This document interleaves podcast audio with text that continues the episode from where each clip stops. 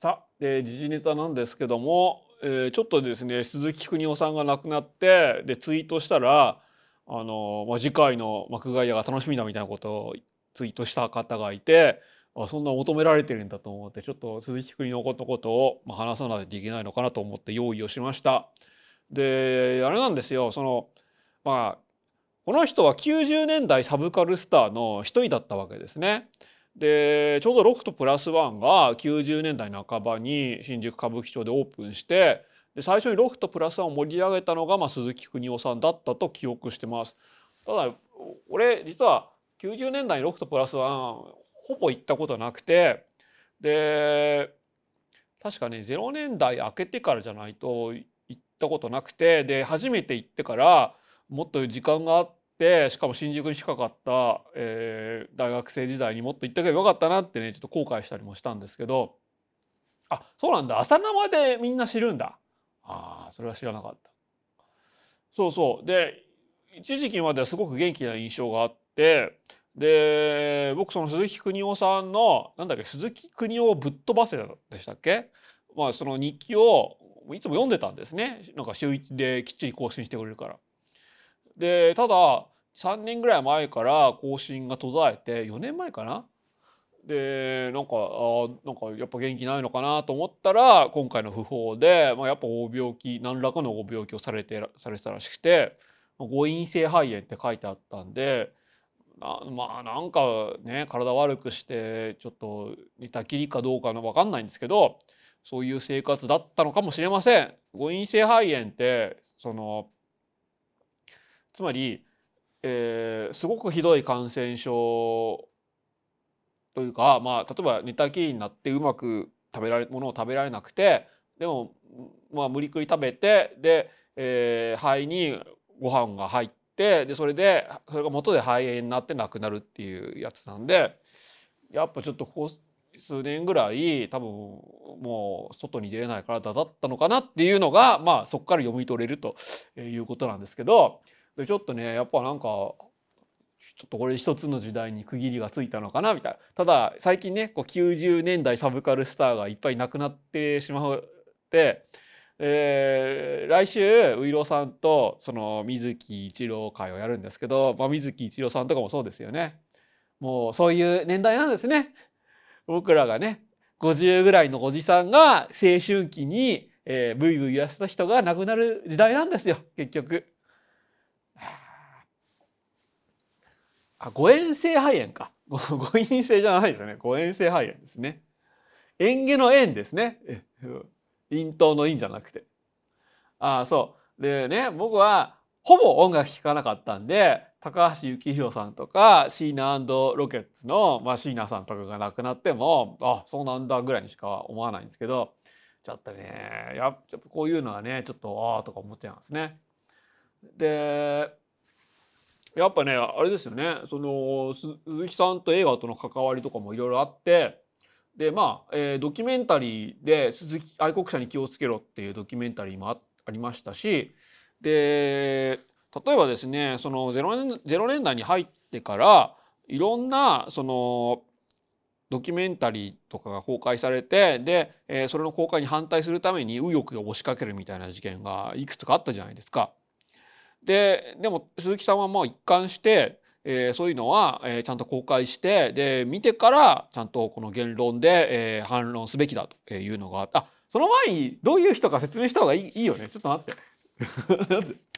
てちゃんと言った方がいい。つまりこの人はもともと右翼の人で、もうきっちり街宣活動をしてた行動右翼の人だったんです。でも、だんだんこういった右翼のような街宣活動ではやっぱり限界があるし、自分のやりたいこともできないということに気づいて、でどんどん言論にシフトしていったんですが、そういったことから、この人は右翼じゃなくて新しい右翼だ、新右翼だというような、新しいジャンルを生み出した、人です。で0年代10年代に入ってからやっぱりネット右翼がね誕生したじゃないですか。ネット右翼に比べると、鈴木さんから見るとネット右翼は、右翼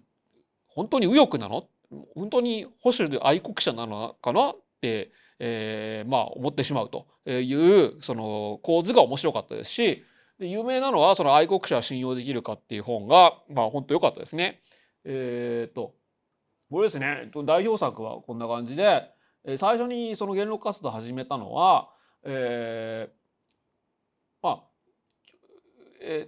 翼的な活動家がハラハラ時計というのを、そのハラハラ時計という、その爆弾製造法を書いたその秘密文書というか、左翼の中だけで流立する同人誌みたいなのがあって、それと、テロリズムについて書いて、ただ、鈴木邦夫さんは右翼なのにそういったハラハラ時計を読んで、テロを起こす左翼に、若干共感したみたいなことを書いてて、そういった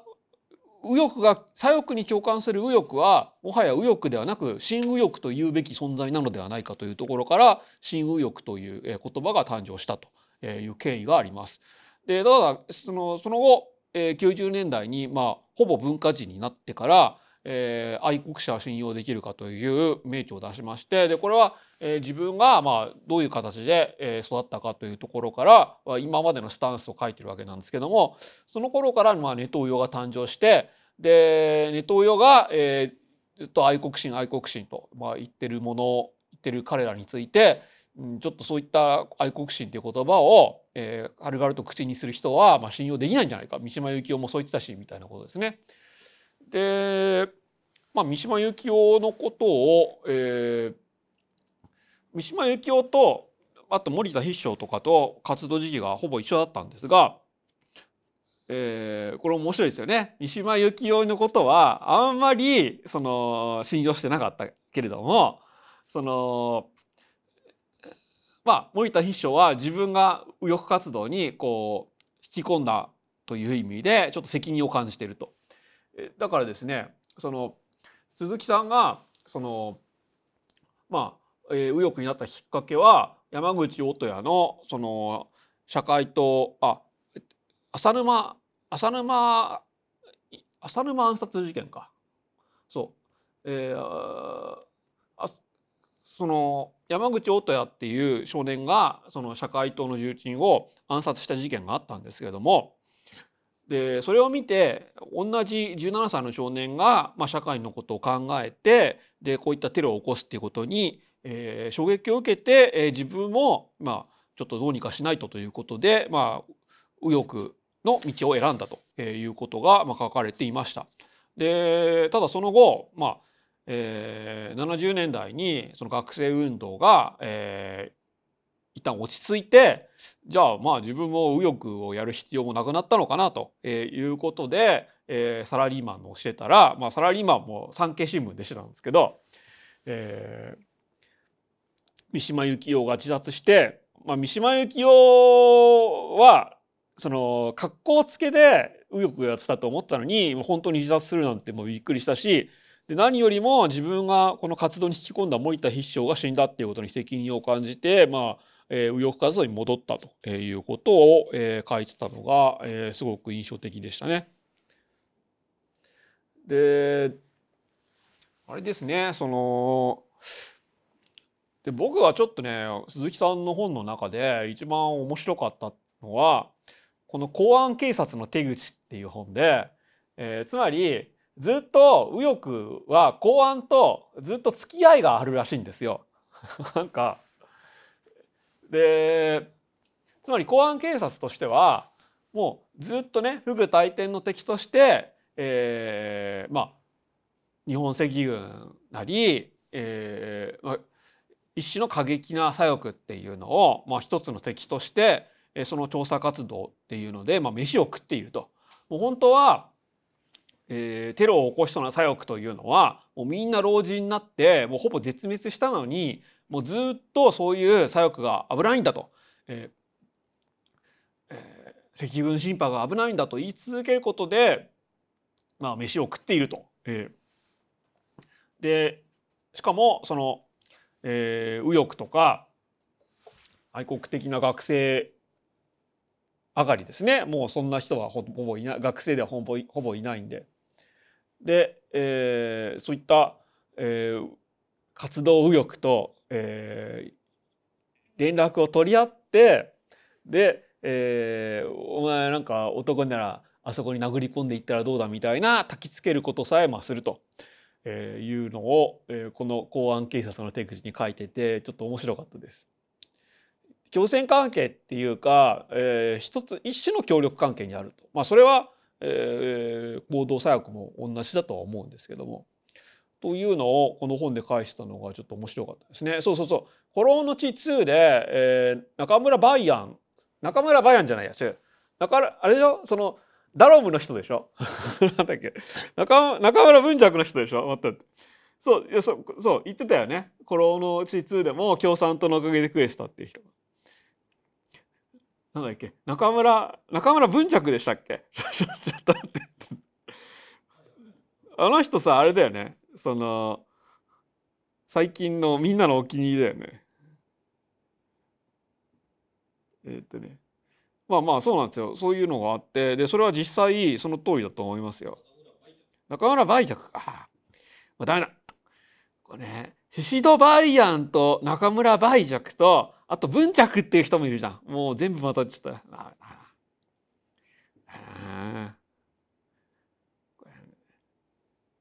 あれですよね。ちょっと今映画で宍戸梅安やってる、宍戸梅安じゃねえや宍戸梅安だっけ、あの池波正太郎のやつやってるじゃないですか、藤枝梅安だ、藤枝梅安、そうちょっとね、それを見ようかどうかなってて、こう全部混ざっちゃいましたね。宍戸梅軒ね、あもうダメだ、宍戸梅軒宍戸梅軒、藤枝梅安、中村梅若かでいいのかな、もうダメだよね、もうダメだ、もう死ぬしかないすごい、もうちょっとラップみたいになっちゃう。なんで俺文弱とか言ったんだろう、あれ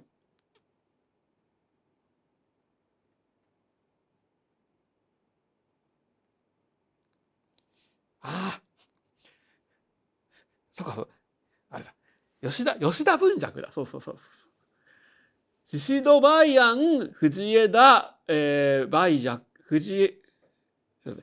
戸梅安、藤枝、宍戸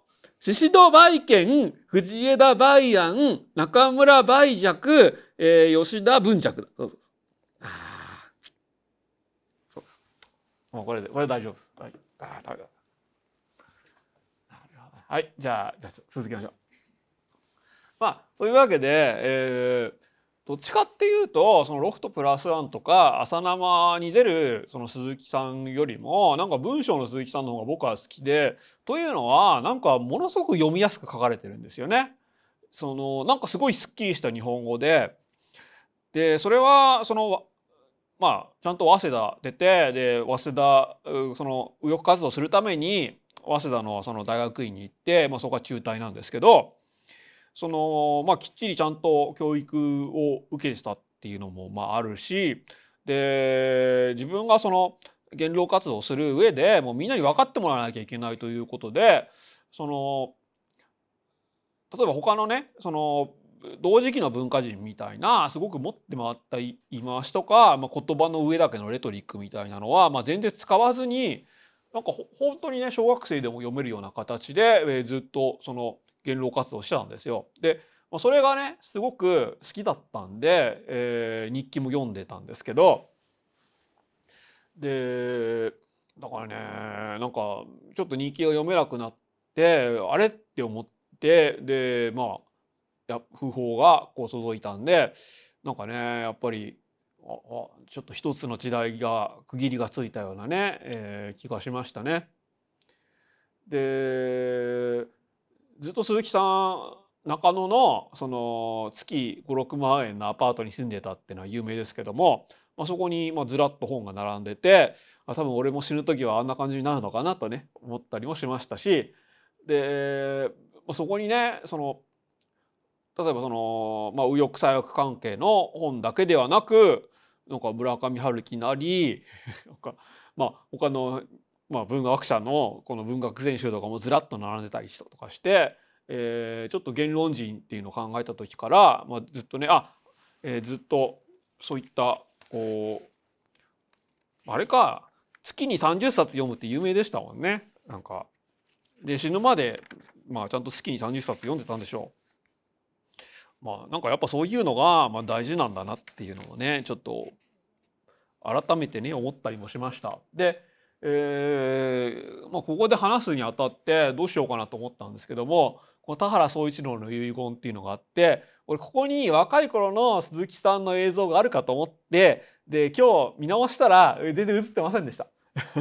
ただゲストとして呼ばれて、そのまあこれはね田原総一郎が60年代70年代にテレ東で作ったドキュメンタリーを、まあテレ東のアーカイブから発掘して、で2010年前半ぐらいに改めて放送し直したりでソフトとして出し直したりするっていう企画だったんですけども、でそこで、改めて、まあ、現在の、鈴木邦夫さんも呼ばれて田原総一郎と、まあ、あと、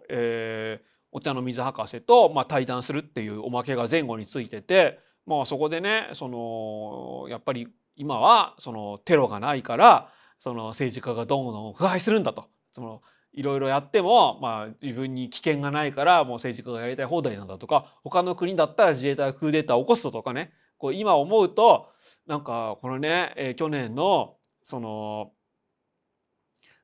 安倍元首相暗殺につながるようなことがこういっぱい言われてて、まあ、でもそういえばね確かに安倍元首相が暗殺された時も、まあ、暗殺っていうか銃撃ですね、別に密室ではなかったから。銃撃された時もなんか鈴木邦夫さんは別になんか声明とか発表してなかったなっていうのを考えると、まあやっぱずっと体が悪かったんだろうなとかね思ったりもしました。さらにこの田原総一郎の遺言を見ると、今ねお茶の水博士はお茶の水博士じゃねえや水道橋博士だ、そうごめん水道橋博士は水道橋博士もこうねちょっと鬱で仕事をお休みされてたりとかして。元気なのは田原総一郎だけなんですけど、その田原総一郎はねだんだんおかしくなってきたじゃないですか。もうダメですね、もう俺と同じですね。ただこのねこの DVD はこう全部買ったんですけど、まあ、こういうことがあると買ってよかったなって思いますね。じゃあ大丈夫かな。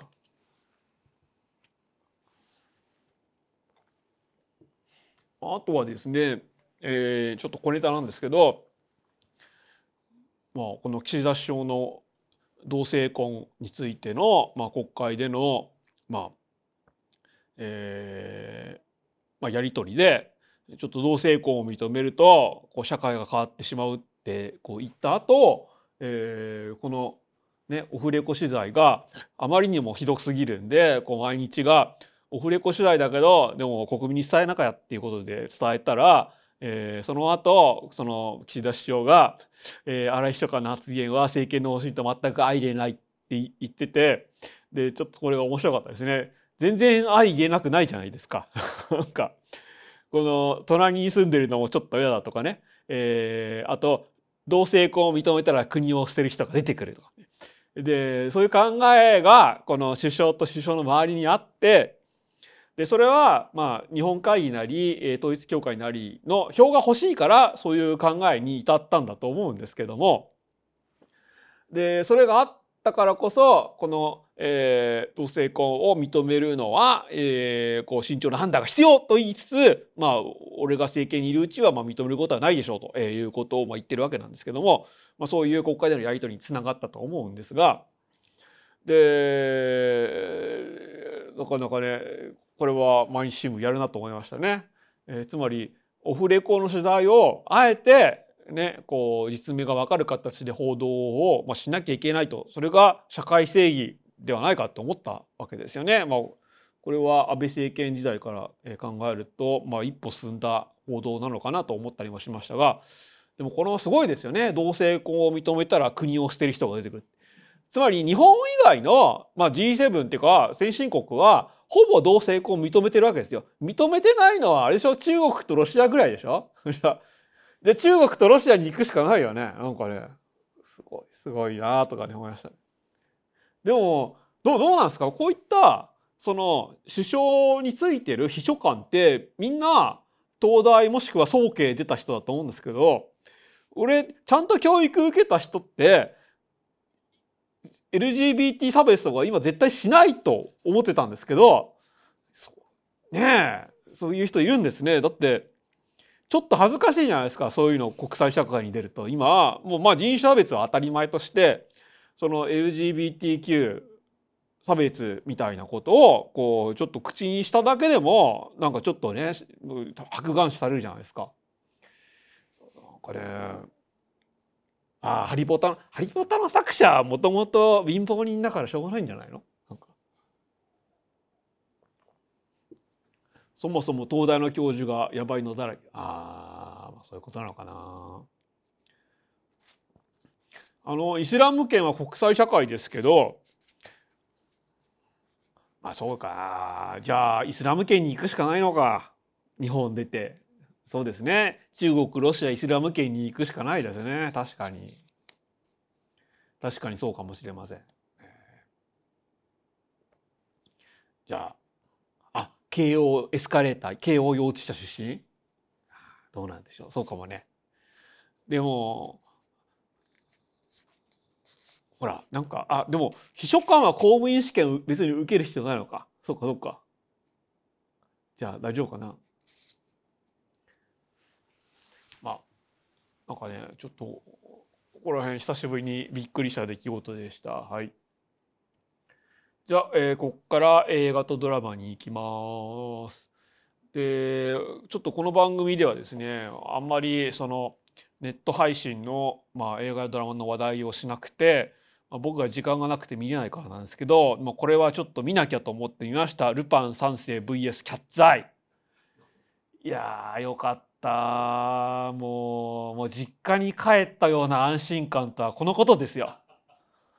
もう俺まるで日テレ見てるような気持ちで見てましたね。だってねネットだとやりたい放題じゃないですか。もうガンニバルとかもうどんなにねそのもうドロドロぐちょぐちょエロエロでもやりたい放題のネット配信でこんなにコンプラ守ったアニメないですよ。泥棒同士なのに泥棒と怪盗がコンプラを守ってコラボするアニメ、それがルパン三世 VS キャッツアイでした。いやー面白かった。で、みんないろいろ言ってるわけですよ。でもちゃんとねこの昔のね声優をちゃんと使ったという意味ではね、僕は評価していいと思います。この前ね、ほらシティハンターのアニメがあったじゃないですか。そこにキャッツアイ共演してまだまだキャッツアイいけると思ってこの企画が動き出したのかもしれませんが、もうシティハンターにこうゲスト出演した時からちょっとね愛ちゃんの声あれですよトトロでサツキとメイのメイをやった、坂本千夏さん、坂本さんですよ。坂本さんの声がもう完全におばあちゃんっていうのはねもう分かってたことなんですが、ちゃんとねこう愛ちゃんがおばあちゃんが分かりづくりした声でねちゃんと喋ります。もうそれも良かった。で戸田恵子さんがやっぱうまいですけどこんな年相応なんだなって思ったりもしますが、でもね今回そのなんかですね、ルパンがキャッツアイ三姉妹と、組むにあたって組むっていうかコラボするにあたって、どういうね絡みをしようかって考えた時に、まずその瞳は、トシオがいるからちょっとこう、瞳とルパンのロマンスはちょっとと。で、あと、ルイ姉さんはやっぱ藤子ちゃんとキャラが被ってしまう。じゃあ愛ちゃんしかいないということで、後半はルパンと愛ちゃんがそのね、ルパンが泥棒というか怪盗として先輩のルパンが愛ちゃんに、このね裏稼業で生きる厳しさとかね心構えを教えるみたいな形になるんですけど、でもみんなわかりますよね、声優としてはキャッツアイ組の方がもう断然パイセンなわけですよ。で、声優としてはパイセンのキャッツアイ組に、そのルパン組がこう盗みのパイセンとしてこう教えるみたいな構図がちょっと面白かったですね。いやでもね、でもこのキャラデザもやっぱ良くて、キャラデザもねちょっと今風になってるのがやっぱいいですよね。このね、瞳はこんな前髪作ってなかったと思うんです。このでもね、ちょっとやっぱりこういうのってこう今の時代に合わせるのと、あと昔のニュアンスどこまで残すかっていうのがあるじゃないですか。ちょっとこのキャラデザいいですよね。ちょっとこの瞳が前髪作る。で、あまりにもね、で、まあ歌の使い方もやっぱいいわけですよ。そのルパンのテーマとキャッツアイのテーマ。あまりにも盛り上がって、で、アマプラはそのね、昔のキャッツアイをこうアマプラ見放題にしてるので、あまりに盛り上がってみたら、あれ絵があれこんなんだっけみたいな感じですよ。で、やっぱね、そのつまり北条司の絵そのままで別にアニメ化したわけではなかったわけですね。昔はそういうその発想すらなかったんですよ。そう、80年代。で、どっちかっつうとこのキャッツアイのアニメの方はまあその少女漫画っていうか、まあ、ベルバラっていうかそういう系統ですよね。そのまあじゃあ80年代の美女っていう、まあ、アニメ美女っていうとこういう、まあ、少女漫画系になっちゃうんだなって思ったりもしましたが、しかし見てるとですね、まあ、やっぱなんかね第2期のオープニングとエンディングがなんかむちゃくちゃエロくて、そのあれでこれあまりにもこれ俺見てたの確かに小学校低学年ぐらいだったんで、俺見てた時はもう全然気づかなかったけど。すごいアニメ作る人頑張ってこの子供向けアニメで大人のエロさを出そうとしてるんですよ。特にオープニングとエンディング、第2期のオープニングとエンディングでなんかちょっとね第2期オープニングのエロさもねびっくりしましたね。俺全然気がつかなかった。このデリンジャーとホットスタッフですよ。いやもうびっくりしたな。そうか、なんかアニメ作る人はこの80年代にしてはものすごい頑張ってたんだなってねちょっと思いましたね。いやそう、まあこのレオタードもあれだよね。そのほらその映画であったじゃん。なんだっけあったよね。なんかレオタードで踊りまくる映画あったよね。なんだっけ、デッドプールでもネタにしてたやつあったよね。そうなんだっけフラッシュダンスそうで、このキャッツアイのオープニングエンディングがフラッシュダンスそのものの動きするんですよ。でもフラッシュダンスの方が先だっけ、キャッツアイの方が先だっけ、ほぼ同時期だっけ。そのちょっとそこら辺ね忘れたんですけど、でも多分今見るとコメントでもあったんですけど、このレオタードがやっぱね2週ぐらいもあってエロく感じるんだと思います。で見てるとやっぱりねルパン三世はねまあやっぱりまあ面白いわけですけども、で今年シティハンターのまあ新作アニメだったり、あとはネットフリックスで実写版シティハンターもやるわけですが。なんか俺キャッツアイのアニメスペシャルもっと見たいなってねちょっと思っちゃいましたね。なんかねでだからですねちょっといろんなキャッツアイをねこう再視聴したりしたんですけど、やっぱこの実写版キャッツアイがねなんかねやっぱ心に残ってますよね。このね内田有紀、稲森泉、藤原紀香でもこれねやっぱり主役をこの頃まだほら結婚する前だった内田有紀にしたのがねやっぱ正解ですよ。やっぱり瞳より愛ちゃんだろみたいな形でしょ。でその後ねパチンコキャッツアイも CG になり、もう CG のパチンコキャッツアイがみんな整形顔っていうのがねこの CG 特有のね、良さですよね。そして、コミックゼノンの、まあ、初期の一押しだった、この愛ちゃんが主役のキャッツアイというスピンオフ漫画もありました。これもねなんか当初はもう読む気もしねえわとか思ってたんですけど、今もう一回読むとなんか味わい深いです。あ、そう実写版のテレビ版もねありましたね。西城秀樹亡くなった時にねこうなんかみんな振り返った。それはね俺全然記憶にないんですよ。どっちかっつうと記憶にあるのはこの後キャッツアイがねもうあまりにもヒットしたんで、まあ一つのねジャンルになってこう AV でキャッツアイみたいなものがもうガンガン出ると、そして、なんかこのほぼ AV なのかなっていう森さん中のキャッツアイが、森さん中もね十数年ぶりにキャッツアイの服着ましたって言ってましたよね。このルパン三世 vs キャッツアイのプロモーションで。でそして、これですよね、熟女キャッツアイ、もう今やいろいろ問題満載の熟女3人組。あ、でもあれか、岩井志麻子さんは別にそんな問題ないのか。問題あるのは、サイバラと、身長の人ですね。身長46じゃないよ、中瀬ゆかりさんか。このね、この熟女キャッツアイね、もういろいろ問題暗載。そうそう、中瀬ゆかりさん。岩井志麻子さんだけ、真人間だっていうのがね。あ、そうなの。岩井さんも韓国ディス。岩井さんの韓国ディスはネタなんじゃないの？だって岩井さんは数ヶ月に1回韓国に行って、韓国の、男っていうか、そのイケメンを、まあ、お金で買うとかしてるんじゃないの？違う？そうなの？知らなかった、岩井さんの韓国ディス。右の中瀬ゆかりさんはなんか、編集者として、西原の友達なんで、西原さんと敵対する人の原稿は、まあ、ちょっと出版できないってこう混同した人じゃないの？そうなんだ。中瀬さんは真人間。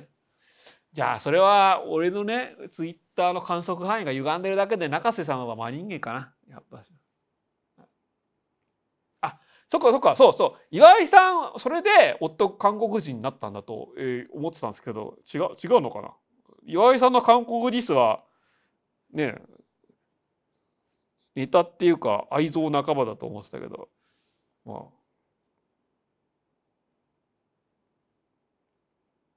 あいいやそれを今調べてもしょうがない。そうそう、韓国人夫、そう韓国人夫があれでしょ。そんな感じで、今日は、今日のネタ終わりにしようと思います。で、あれか、ちょっと待って、これは後でに、ちょっと待って、ここに一つ入れてたの、そうか、まあいいや。はい、そんなわけで、ですね、ちょっと同じ、配信系ということで、ガンリバイの話題をしたいんですけど、EXIT についてはなんか別にそんな興味がないんですが、みんなそんな興味あんの ?EXIT っていうか実写版ルフィに。なんか俺は実写版ルフィもスシローもまたかって思ったぐらいでね。なんか今テレビつけると実写版ルフィとスシローの話ばっかりじゃないですか。なんかそんなにね、なんかだつまり、日本で犯罪を起こした人がフィリピンに行ってでなんとかやり過ごすって、もう何十年も前からある話 でそれと EXIT が絡んでしまったのは、まあほぼ事故としか思えないしね。スシローの件もね、なんかみんなまたかじゃないんですか。どうなんでしょう。どっちかっていうとスシローの件で俺びっくりしたのは、そのなんかね、ネットでそのもう顔がもうガンガンさらされてる人がテレビだとそのモザイクかかってて、なんかもうテレビ意味あんのかなとか思っちゃいましたね。でつまりあの動画、スシローのいたずら動画見ると、あれ高校生かな、中学生が高校生、金髪の中学生が高校生もほんとなんかムカつく顔してるじゃないですか。なんかしかもなんか病気かなんかなのかな、なんかすごいこうね、足をねその貧乏ゆすりしてまだかなっつってこうわーって舐めたりとかしてて、なんかこの子そのちょっとかわいそうな人なのかなって思ったりもするんですけど、それがニュースで顔にモザイクかかると、そういうなんかこのかわいそうな感じっていうのが全然出てこなくて、もう本当に普通の犯罪、普通の犯罪者なんですけど、なんか普通の犯罪者みたいな感じになってて、なんかもうテレビでこういうのってもう意味ないのかなってね、ちょっと思ったりもしましたね。なんかね、まあテーブルに箸を直置き、なんとかそんなのもね全然気がつかなかったですけど、だって別にスシローって箸置きとかないじゃないですか。なんかいやそれでですね、話がガンニバルに戻りますと、俺ガンニバル全部見てないですけど、本当面白かったですちゃんとお金あるとこういうのは作れるんだなって思いましたね。そうなんだ、吉岡里帆アカデミー賞主演女優ノミネート。でガンニバルもね、その、田舎ホラーの一種で、柳楽優弥演じる駐在さんが、この久世村だよね。そう久世さんの久世村だよねなんかそういえば久世村っていうのに赴任してきて、そこで偉い目に遭うかと思いきや、偉い目に遭うんですけど、この駐在さん自体もやばい人だったっていう面白さが、あるお話なんですが、でその一緒にね、赴任してきた時に、家族そこで引っ越ししてきたわけですけど、その奥さん演じるのが吉岡里帆で、吉岡里帆が隠れ巨乳ということをね、一つの売りにしてて、でそれも良かったですし、あんまり化粧してない風の化粧してる吉岡里帆が本当可愛かったですね。もうこのガンニバルよかった。なんか吉岡里帆がどうも元ヤンかなんからしくて、家庭内では夫の柳楽優弥に対してものすごくね、荒れた口調で話すっていうのは俺なんか良かった。俺もガンニバルの吉岡里帆みたいな女と結婚すればよかったな。これその、探すだったり、探すの前なんだっけあれですよね。これ町山さんとのその新年会放送の時も話題にしたんですけど、そう、三崎の兄弟です。で、有名な人が、監督をやってて、で、多分それで一本釣りされたか、もしくは三崎の兄弟も探すももう話題作ですから、いっぱいオファー来て、あえて、これを選んだのかもしれません。で、特にディズニープラスでやるっていうことで、で、今ディズニープラスなんか世界的にホラーにその力を入れようっていう、一派がいるのかもしれませんね。その、フレッシュだったり、あとその野蛮人野蛮人の英語名なんかありましたよね。ディズニープラスの野蛮人のタイトル ありましたよね。バーバリアンです。そうバーバリアンです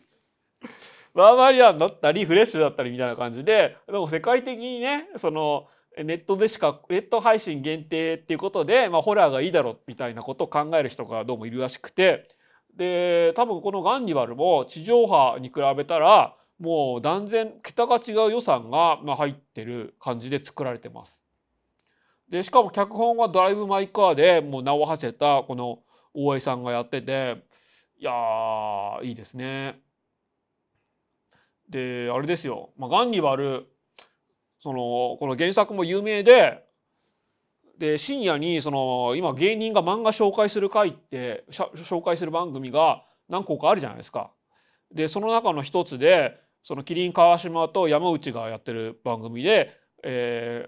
かまいたちの山内ですね。で山内がもうとにかくガンニバルを推してるわけですよで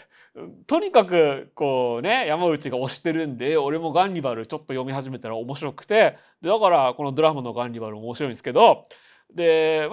原作がもう18巻ぐらいかな出てるんで、でもそれをねいかにシーズン1だけでやりきれないと思ったら、やっぱりシーズン2に期待をかけるような終わり方をするらしいじゃないですか。俺ちゃんと見てないですけどちゃんとクリフハンガーで終わるらしいじゃないですか。ちゃんと考えてますね。だからちょっとこのガンニバルはシーズン2が始まる前に、うちの番組でなんか特集かなんかをしたいですね。うまくタイミング合えばですけど、楽しみですね。変更はゲームが有名だって話をなんか俺この番組のどっかでした気がしますはい、そうなんですよ。で本当に、ガンニバル漫画もドラマも面白いんですけど、全13巻全13巻なんだ。もうじゃあガンリバル完結してるんだ。まだ俺連載続いてるかと思ってた。あ、そうだ。あ、完結してる。あ、待って。あれか、スピンオフがあんのか。そっかそっか。そっか。ガンニバル完結して、なんかスピンオフが続いてるとかじゃない？違うっけ？ねえ。そうだよね。なんかスピンオフあったよね。まあ、わかりました。ちょっとそれはね、次のね、マクガイアチャンネルガンニバル特集の時にね、やりますんで、よろしくお願いします。ヒガン島とスピンオフか。俺はね、この座組で牛島くんもう一回やり直してほしいなって思ったんです。今、深夜にほら、高橋メアリージュンのその牛島くんのスピンオフやってるじゃないですか。で、それはそれで面白いんですけど、でもね、ちょっとなんか世界観が漫画とちょっと違うんで、こういう感じで牛島くんやり直してくれたなってね、ちょっと思ったりしましたね。はい。で、あとはですね、一昨日公開の映画で、フォールも見てきました。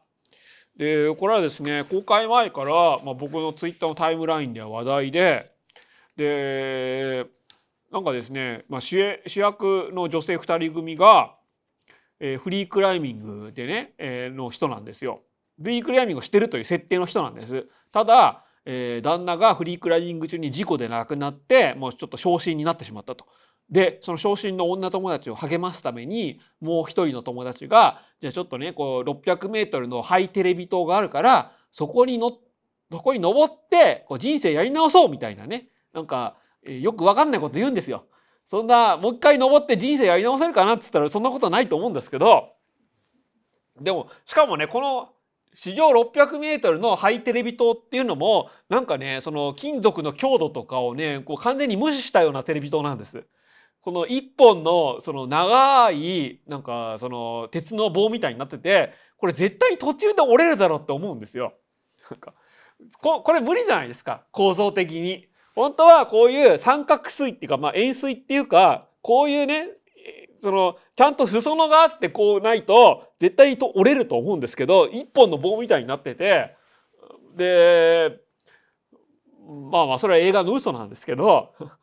で一応ね、この真ん中の方でロープを張って、そのロープのテンションで持ちこたえてるって設定らしいんですけど、なんか最初から嫌な予感をこうね、プンプンさせるような演出があって、その張ってる、ワイヤーも器具もガタガタガタガタ言うし、でこの2人がこのテレビ塔に登ってる時もなんかもう半分ね、もうハイテレビ塔なんで半分こう錆びてるんでしょう。なんかいかにもそのはしごを止めてるネジが外れそうな感じなんですよ。でもうその嫌な予感は結局当たって、この2人は地上 600m に2人で取り残されると。でしかもなんかそのこれ登るよっていうのをね、こう周りの家族とか友達に言ってなかったらしくて、もう誰も助けに来ないというお話なんですけど、でなんかね、そのちょっとその見ててって思ってしまったのは、こんな感じで2人は 600m にね取り残されるんですけど、なんか風がね弱いんです。でここ最近っていうか、もう先週1週間ですね。先週1週間、僕が住んでるダ埼玉はものすごい強風で、その、俺自転車で会社に行ってるんですけど、強風で自転車が進まなくて会社に1分遅刻とかしたりしてたんですよ。でも、その埼玉の地上0メートルに比べて、このアメリカの地上600メートルは風が明らかに弱いんですよね。なんかね、ちょっとそこにね、ちょっと俺リアリティを感じられなかったんですよね。本当はここから振り落とされるぐらいのね、その風が吹いてないとおかしいと思うんですよね、地上 600m だと。しかもここからその地面っていうか、恐怖感を煽るために、この地上 600m から見た風景っていうのが、いっぱいインサートされるんですけど、周りは全部平地なんです。周り全部平地だったらもっと風いっぱい吹いてるはずだよなとかね、思ったりしたんですけど。あ、そうなんだ。モデルワルシャワラジオ塔。じゃあワルシャワラジオ塔ってこんな感じの何？一つの一本のその棒なんだ。それは知らなかった。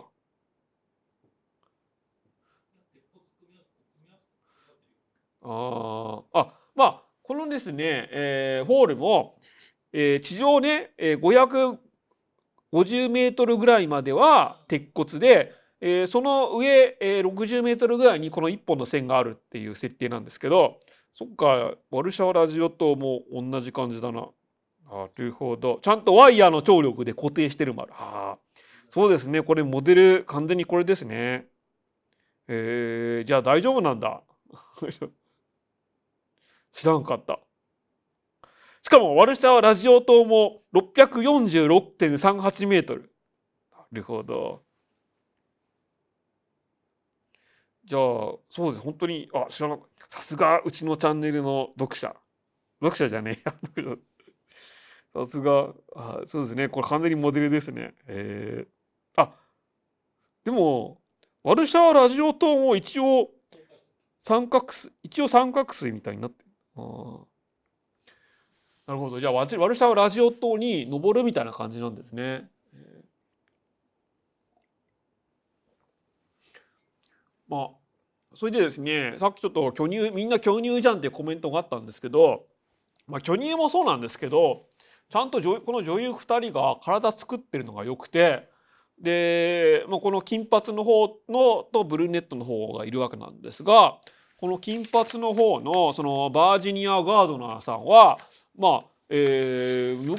普段っていうか他の映画とか、モデルもやってるんですけど、ではこんな感じなんですよね。でもこの映画に出るにあたってむちゃくちゃ体鍛えたらしくて、すごく説得力のある体つきになってます。で途中でね、この映画の展開上腕だけでその体を支えるみたいなシーンもあるんですけど、この体ならそういうのもできるだろうと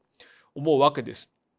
でもう一人主役格の、このグレース・フルトンさんっていうのがいて、グレース・フルトンさんはこの後公開されるシャザムも楽しみで、シャザムのお姉さんやってた人ですよね。でこのグレースさんの方が、体が細くて、あなたのそんな細腕だとその持ち上げられないわみたいなのが、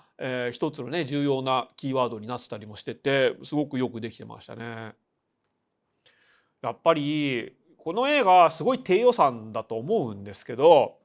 そのアメリカ映画としては低予算だと思うんですが、ちゃんと出るにあたってこうきっちりね、その主役の女優2人が体作って出るっていうのがね、やっぱりちゃんとしてるなって思いましたね。っていうのは日本でこういう映画やるとしてもみんな体ちゃんと作んないじゃないですか。本当は俺マイブロークンマリコもちゃんと顔と肌作ってほしかったんですよ。顔っていうか体と肌かなんかね、ちょっとね、そうだからここら辺がね、やっぱなんかアメリカの映画の底力なのかなってね思いましたね。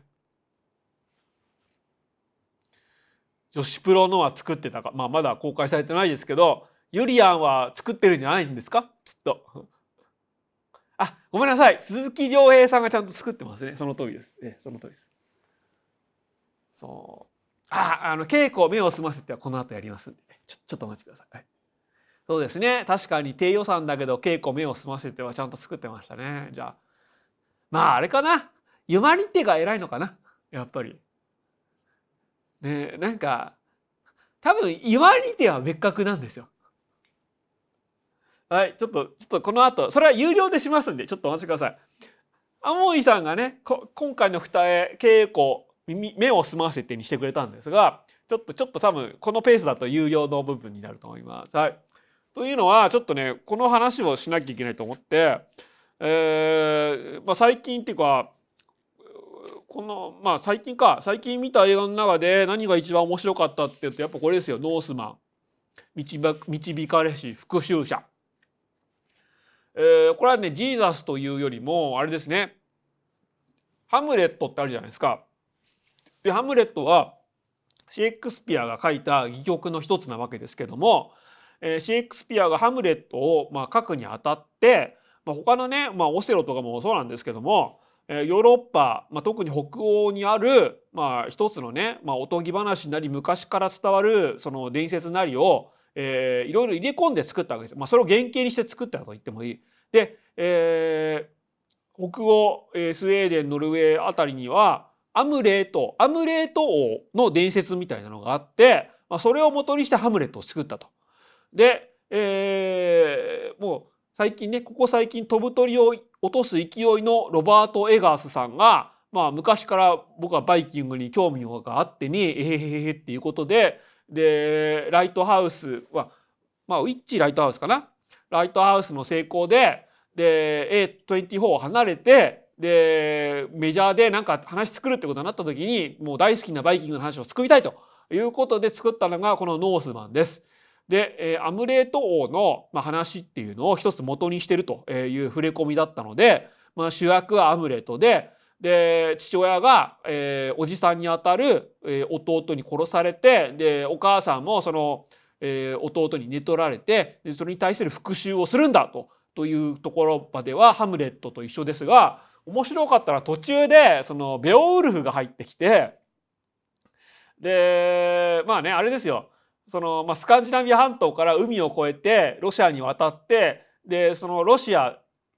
ていうか、ほぼウクライナなんですけど、そこでこう至福の時を過ごすんですけど、そこでお前はビヨンウルフだみたいなことを言われるんです。熊と、狼の魂を持ってるみたいなことを言われて、それが、スウェーデンに帰ろうとするんですけども、なんかそのおじさんもスウェーデンでこういろいろうまくいかなくて、アイスランドに逃げ延びたらしくて、でアイスランドに行くと、そのこの自分の身に宿った、狼と熊の魂を生かして復讐するということで、俺はベオウルフだみたいなことを言って、ベアウルフだみたいなことを言って、実はベオウルフの話が合体してたんだなって思ったりもしました。ちょっとそこら辺がなんか割とね、その北欧神話をこう研究というか、なんか好きな北欧神話をこういろいろ入れ込んで作って一作作りましたみたいなのがね、もっと面白かったところです。で、そう最初はね、これめっちゃヴィンランドサガじゃんって思ったりもしたんですよ。そのちゃんとね、その奴隷をちゃんと雇用して、そこで農場を作るとかね、そういうのがこう重要な話になってたんで、ただ見てると。面白かったのは、そのヴィンランドサガってその基本的に登場人物がもう現代の日本のヤンキーみたいな喋り方するじゃないですか。このね、もうだってひでえざまだぜありゃみたいなね、何々してやがんのみたいな感じで、それは日本で連載されてる日本の漫画で、読者に伝わりやすいようにこういった日本のヤンキー的な言葉を喋ると。ただ改まった時は、このお方こそ何々の息子何々であるぞみたいなね、文芸的な言葉を喋るんですけど、でこのノースマン面白かったのは、舞台がスウェーデンとかノルウェーとかアイスランドなのに、みんな英語喋るんですけども、その英語も割と時代がかった言い回しで、どっちかっていうとハムレット的な戯曲的な英語の喋り方をしてて、でも映像はもう筋肉ムキムキ男がなんかね、この斧とか剣とかでこう敵をこうガンガンぐちゃぐちゃにするんですよ。そこら辺がね、面白かったですね。そのつまり映像表現はもうゴアでスプラッターなのに、セリフ回しがシェイクスピアっぽい感じが、このロバート・エガースがなんか求めていたものなのかなと思って、でしかもですね、そのナイトシーンとかあるんですけど、夜のシーンとかがちょっとどうやって撮ったのか分かんない感じなんですけど、なんか白黒映画みたいになってて、あれですよね、その満月の夜はそのまるで真昼のようだみたいなのがね、あるじゃないですか。なんかその満月の夜の中の夜のシーンっていうのが、そのまるで白黒映画っていうか、ちょっと黒さを意識したりしたのかな。白夜ではなかったですけど、そのちょっとね、映像表現にものすごいこだわってて、このウィッチもライトハウスもそうだったんですけど、そこがね、なんかすごい気合が入ってましたね。バルハラがね、ちょっと CG っぽいっていうのもあったんですけど。で、そうですね。で、主人公がバルハラに行くっていうか、バルキリーを幻視するシーンがあって、でそれもね、なんでバルキリーがこんな強制とかしてんのかなって思ったら、ちゃんとなんかですね、昔のバイキングはその相手を威圧するためか、もしくはなんか儀式か分かんないんですけど、歯にこう傷をつけて入れ墨みたいなのをしたらしくて、でもこれ絶対これ虫歯になると思うんですけど、まあ虫歯になってんな実際これ歯の表面のエナメル質を削って、そこから菌が入って絶対虫歯になると思うし、この残された遺骨もちょっと黒ずんでるってことは、これここから虫歯になったってことだと思うんですけど、まあ儀礼としてそういうのがあるらしいです。まあ日本のお歯黒もそうですよね。その歯をちょっと黒くすることでちょっと相手を威圧するっていうのがね、多分あるんでしょう。であとはですね、ちょっとさっきコメントでそのミッドサマーっぽいっていうのがあったんですが、ちょっとすごくね、そのいいシーンがあって、もう公開からもうね、数週間経ったんで別にやってもいいなと思うんですけど、夜な夜な主人公がその復讐のためにおじさんのその近しいその人、まあその農場のまあその衛兵とかを夜な夜な殺すわけですね。でそれはベオウルフで、そのグレンデルっていうその化け物が夜な夜なやってきて、で農場のそのまあ農場で働いてる人を夜な夜な一人ずつ殺していくみたいなのをこの話の中に取り込んでるからなんですけども、その時に、このね主人公が夜な夜なその、農場のその衛兵を殺して、でこういうふうにその馬の形にこの家にくくりつけるんですよ。でもよくそんな時間あるなって思うんですけど、でこれがよーく見るとですね、スレイブニルになってるんです。そのオーディンが乗るその8本足の馬ですね。でこれなんかまるで現代美術みたいになってて、ちょっとこの腕はこっちかな、いや違うかなみたいなのを主人公がこの短い夜の間にやったのかって思うとちょっと面白いんですけど、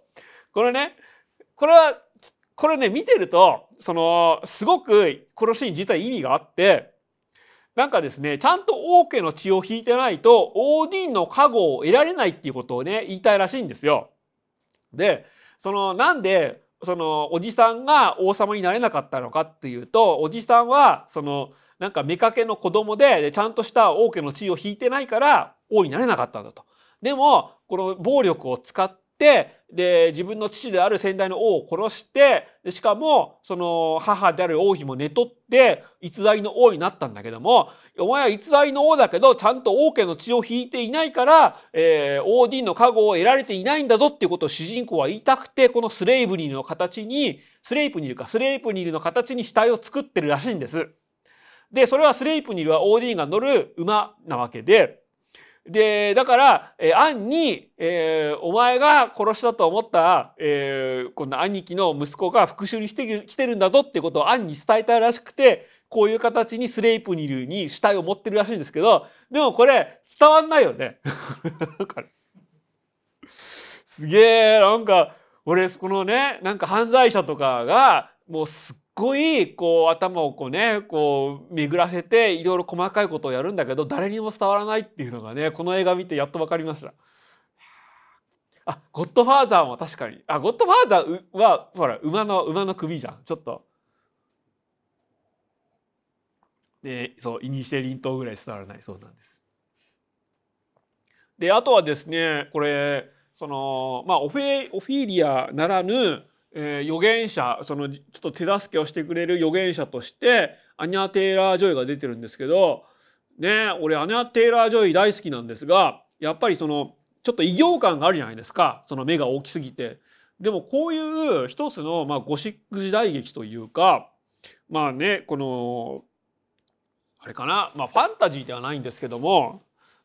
時代劇ものっていうんですかね、だとアニャ・テイラー・ジョイはなんか意外正統派美女なんだなってねちょっと思ったりもしました。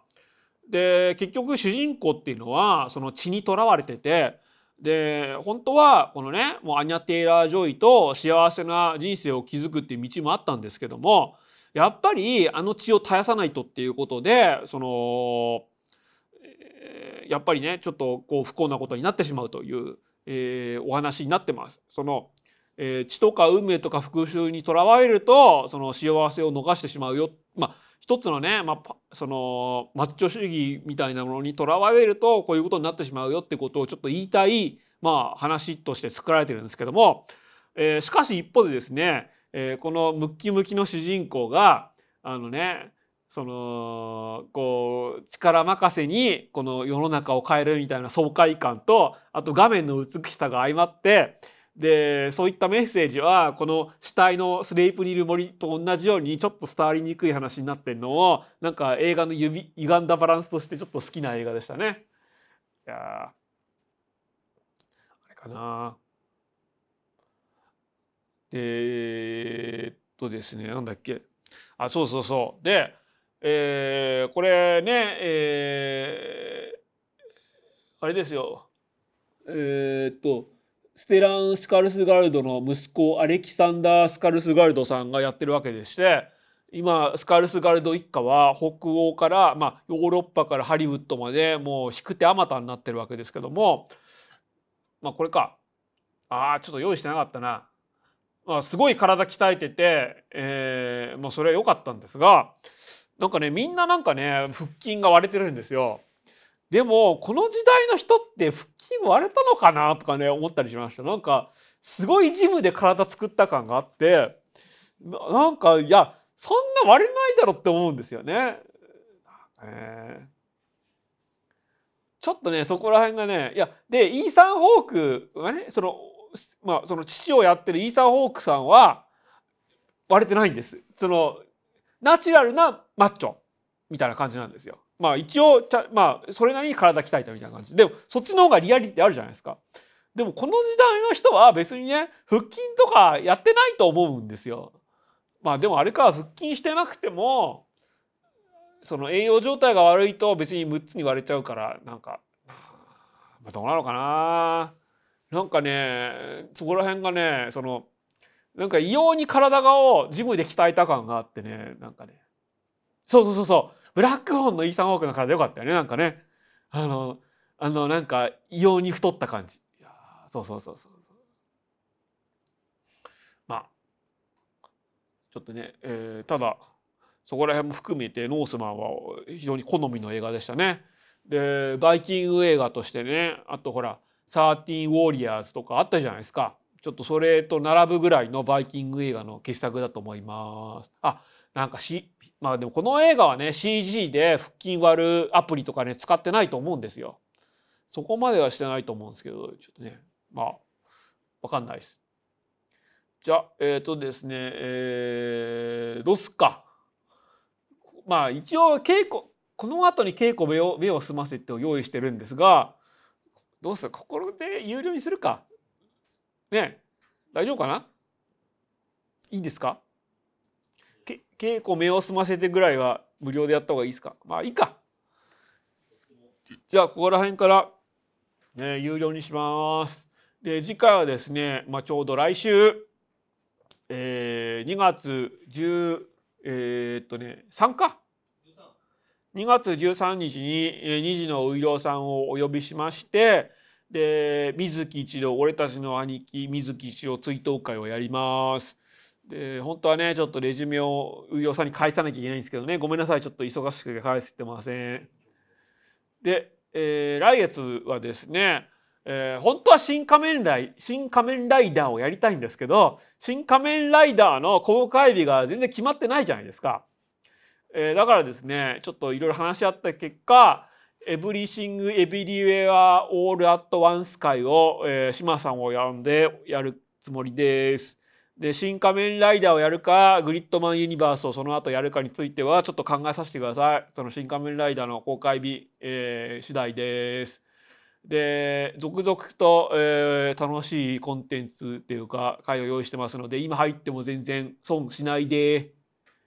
よろしくお願いします。大丈夫かな？バイオレントナイトはね明日見ます。ちょっとねバイオレントナイトを見るかフォール見るかでフォールを選んじゃいました。じゃあ、ひとまずね、会員は町山さんのおかげでちょっと増えました。ありがとうございます。でも最近は YouTube の方が大事なのかな。ぜひ、高評価、チャンネル入会お願いします。じゃあそれでは、人のさよなら。